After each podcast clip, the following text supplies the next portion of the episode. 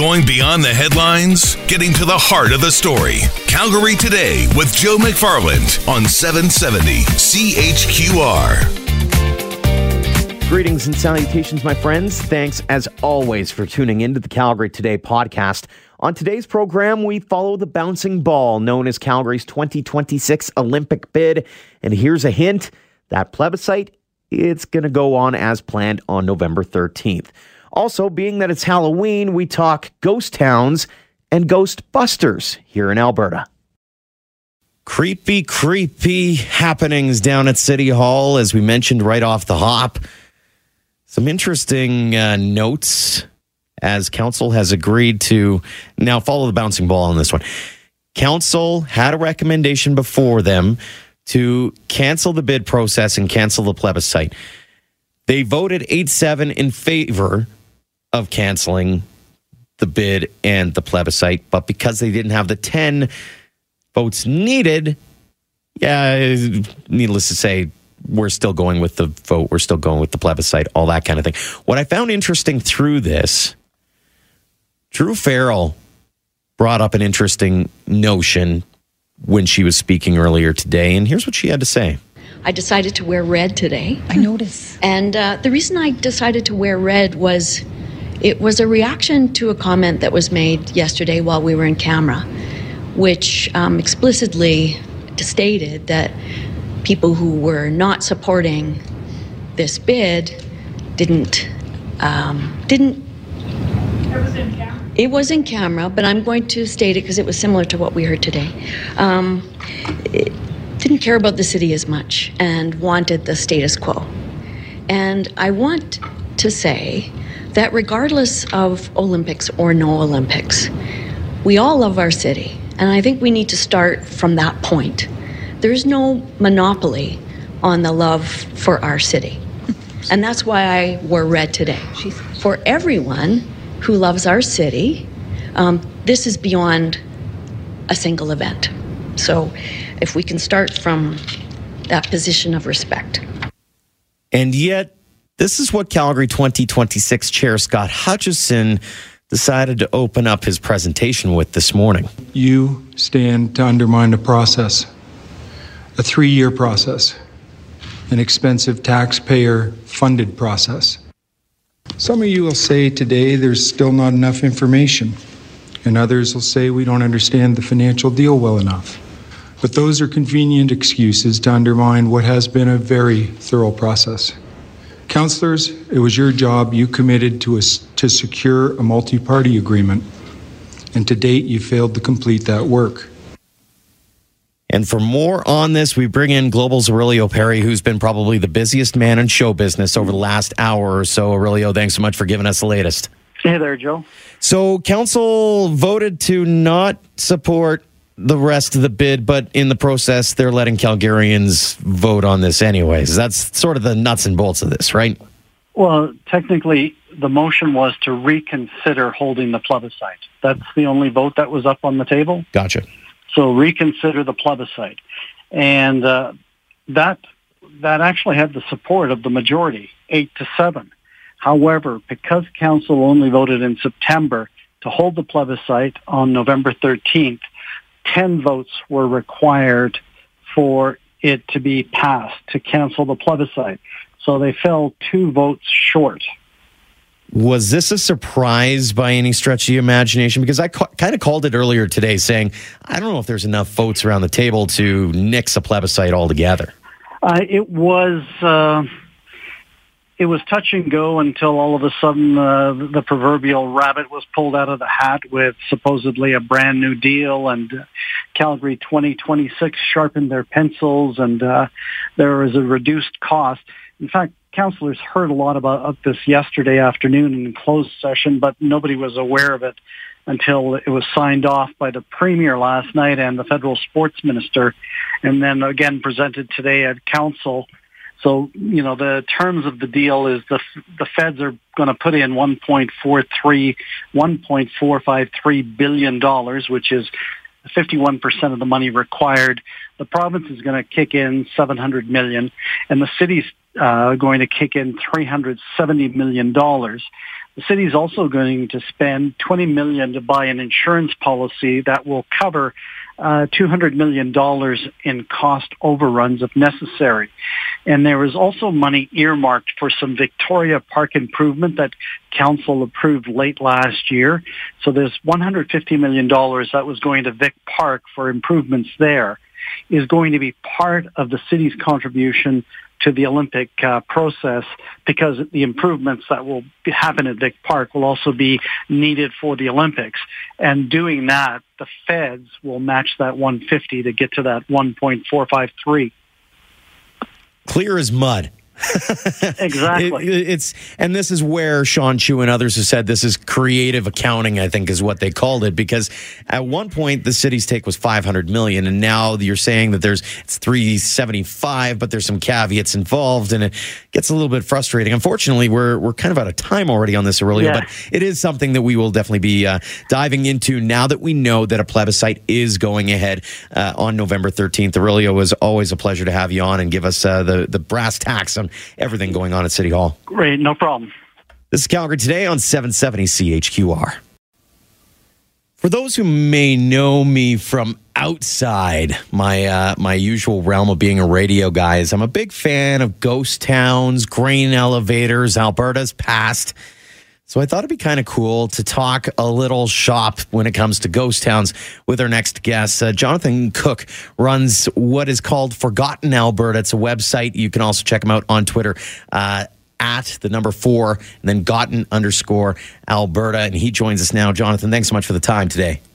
Hey, Joe, it's great to be here. Yeah, it's great to finally catch up with you after uh, so many years of kind of following each other on social media because you do such a great job of navigating uh, the different ghost towns and ghost stories that you can hear about our past here in Alberta. And one that a lot of people may not know about right off the hop is maybe a town that was expected to be bigger than Calgary at some point, and it's actually been reduced to nothing but flat prairie land, and that's Bow City. Tell us a little bit about Bow City. Yeah, for sure. Um, well, Bow City, um, there is still Bow City today. It's mm. a hamlet uh, on the Bow River uh, in uh, Newell County. But 100 years ago, Bow City was actually a village uh, on the opposite bank of the Bow River in uh, what is now Vulcan County. And uh, at one time, it was uh, uh, really promoted as uh, going to be the Pittsburgh of the West. There's uh, quite a bit of coal at Bow City, and there were big dreams about uh, having a large agricultural community around there and uh, a big irrigation project. And I don't know if you know the country, uh, or if your listeners know the country around Bow City very well, but mm-hmm. it's very flat and it's very dry.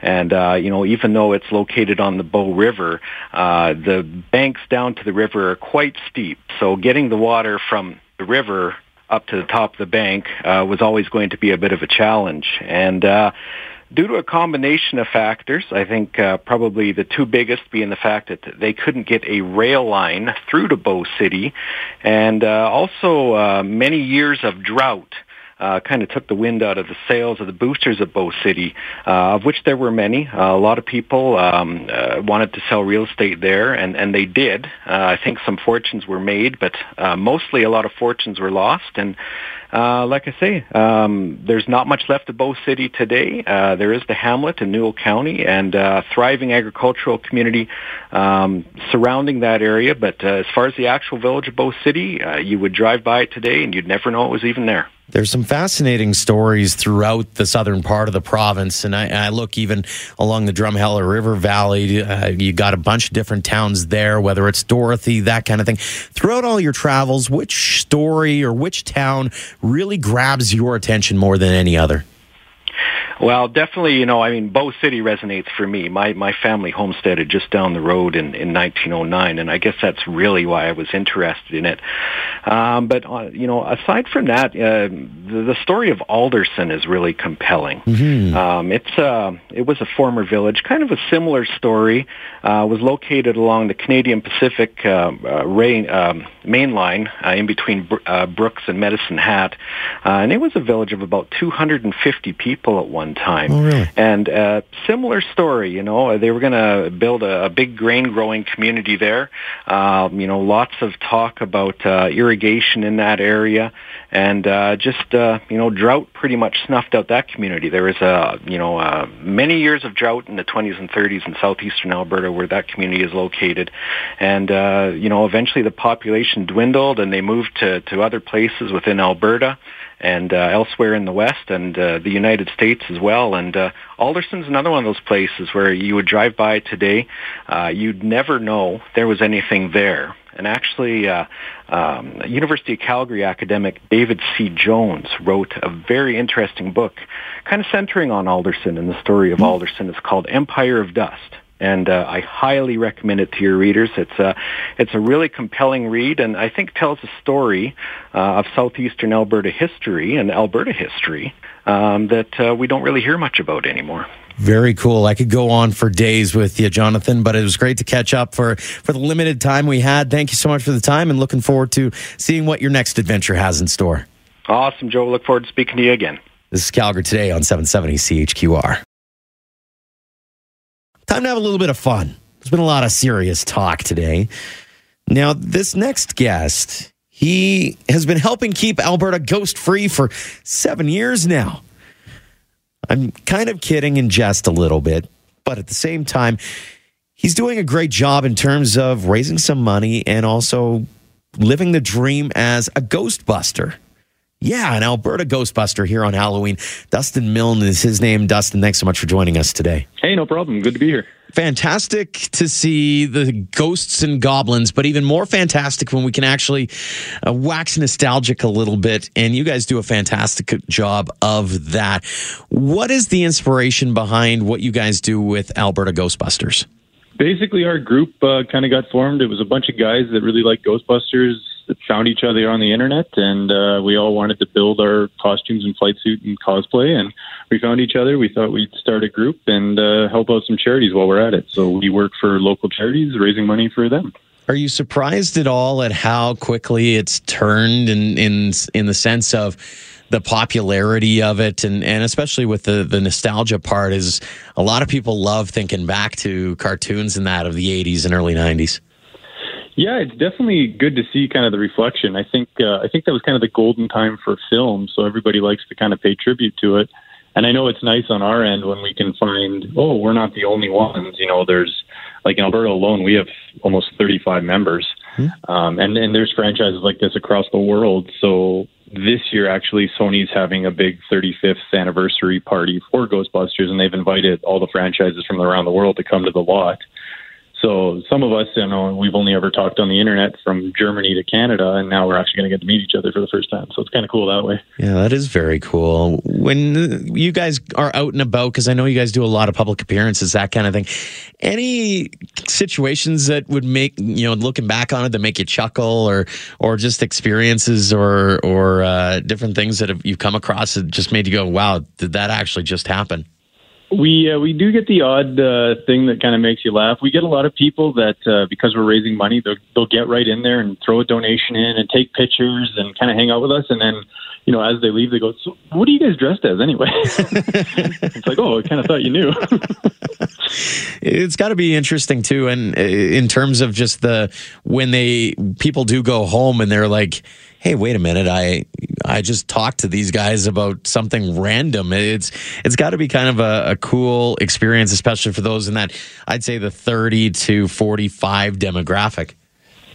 You know, it's definitely cool for that demographic. Um, but I think what we take away is that there really is no age limitations. We get everybody from five year olds that just are ecstatic when they see us to, you know, people in their 70s or 80s. It, it, Ghostbusters was one of those films that kind of touched everybody. It's interesting, given that you guys have that worldwide connection as well, and, and you, you alluded to that part of it. Is there any drawbacks that you've noticed in terms of you know having to kind of attach yourself to such a phenomenon like Ghostbusters? Not really. I'd say like a you know, it's all about the charities. So we're all raising money for charities throughout the world. Everybody kind of has one that's that's local or hits home to them, and and that's what they do.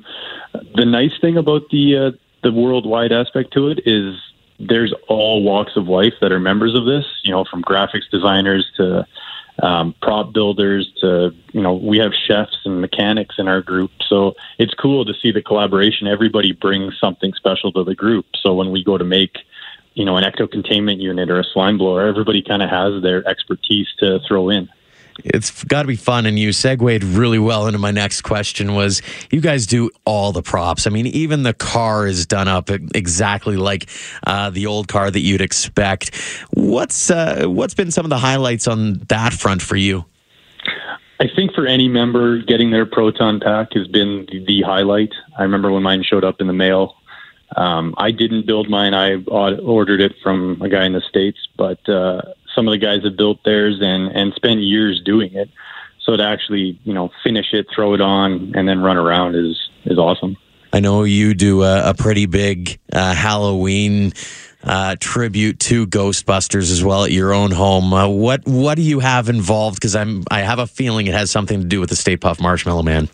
Yeah, you may be right. There may be a Stay Puft Marshmallow Man making an appearance. Uh, we're lucky enough to have a 25 foot inflatable one, so it'll be here along with some ghosts and um, some other Ghostbusters. And then we've actually got a, a south location with some Stay Pufts and inflatables, and you know, just come out and take pictures and get some candy. And it's all about the kids at that point. Whereabouts can they find that?